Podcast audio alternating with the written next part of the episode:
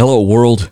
I'm Roger Corville, and this is For the Hope's Daily Audio Bible, where we read through the scriptures conversationally, talk about the truth claims of Christianity, and learn to fall more in love with Jesus and the people in his world. You ready? Let's roll. Welcome. Whether you have an awesome relationship with your father or not, or whether or not you had an awesome relationship with your father or not, today's reflection is for you. And today we're going to talk about the most out of place verse in all of Scripture. Hey, hopeful, welcome to For the Hope's Reflection, where we pause our Monday through Saturday reading through the Bible in a year time together to do a short reflection on Sundays and other special days including today's thinking about this verse that just strikes me as weird, and I'll bet it does to you too. Yes, today is Father's Day here in the United States, and yes, I know, I know some of you had heinous fathers. Yes, I know some of you had no father, a sperm donor in your lineage for whom you'd never use the term father or dad. But today's program is about something a whole lot different, if not bigger than that. Yes, it's about a God revealed as Father in the Bible, and I know some of you find that uncomfortable or know someone who does. But would you give me the benefit of the doubt? This isn't about that, per se. Let me begin with a piece of my own story. I haven't seen my kids in more than eight years. It's not my choice, it's theirs and it's not a legal thing, but for me to even say too much more would require leveling some charges against others that I've never taken public and I will not take public. But I want you to know that I'm not unfamiliar with messy. It was quite literally last night then that I'm reading Romans again and was struck with this verse, or rather a few words in a verse, that seem utterly out of place. Like, again. This is Romans chapter 1, verses 28 to 32, and I think you'll see what I mean. And because they did not think it worthwhile to acknowledge God, God delivered them over to a corrupt mind so that they do what is not right. They're filled with all unrighteousness, evil, greed, and wickedness. They are full of envy, murder, quarrels, deceit, and malice. They are gossips, slanderers, God haters, arrogant, proud, boastful, inventors of evil, disobedient to parents.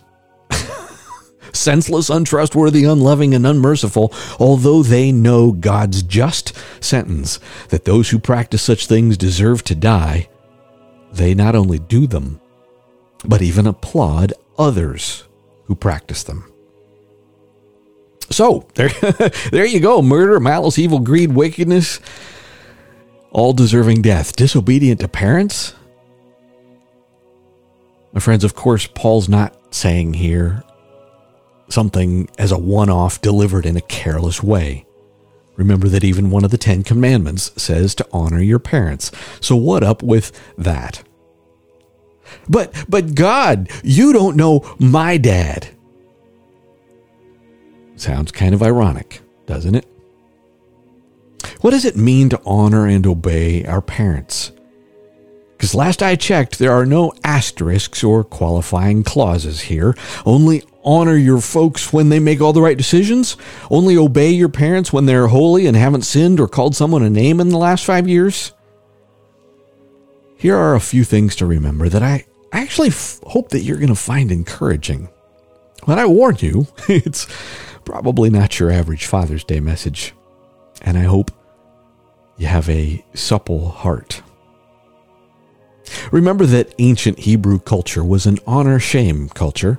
There are still honor shame cultures in the world today, though the United States isn't isn't among them. And to be fair, Paul is writing to this church in Rome for whom Jews would have likely been a minority. But the Ten Commandments weren't written to Greeks directly per se. So it's probably safe to say that the idea of honoring and obeying parents applies to everyone. Second, there are a lot of nuances to the idea of honor in the Bible. And As D.F. Morgan puts it in the International Standard Bible Encyclopedia, he says, Giving honor results in people being elevated in the eyes of the community. I'm going to say that again. Giving honor results in people being elevated in the eyes of the community. In other words, it's the opposite of slander or denigration or cancel culture or or tearing down. And it means that giving honor, catch this my friends. It's it means that giving honor is different than the recipient being honorable. Morgan closes out with this.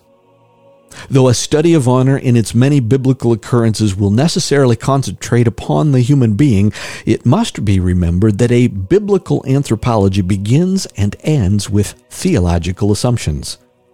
The honor that a person earns or is given by others is ultimately dependent upon God. My friends, do you remember what David sang in Psalm 51 after he knocked up Bathsheba and then had her husband killed? Against you, you alone, I have sinned and done this evil in your sight. Right? He's saying, I, I have ultimately sinned against God. Oh, so one other bit of reasoning here.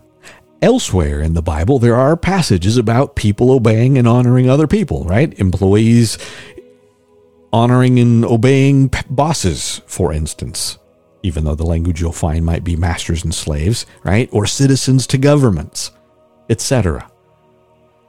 So, at least from this line of thinking, honoring dad on Father's Day is about a lot more than sending a card or posting something on Facebook. Maybe your dad is an axe murderer or a sex abuser. To be fair, there is a time to separate.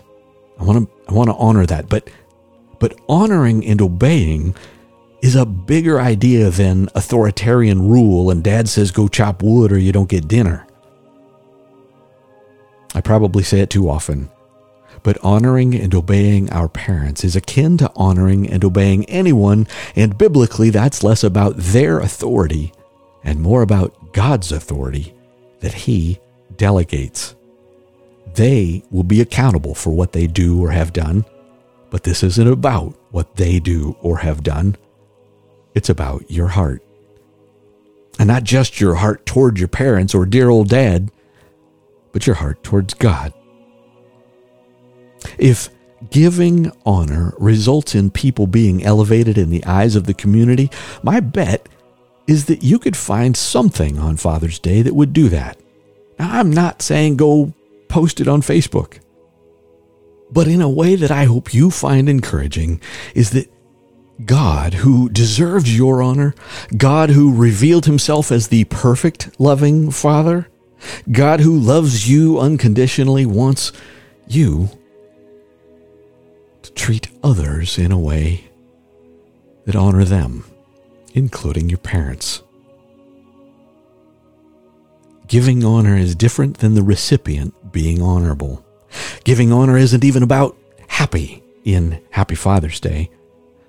Giving honor is first about our hearts, honoring God who said we should give honor to our parents. Me? I cannot say that I'm perfect at it. In fact, what I sometimes want to do is preach this to my kids.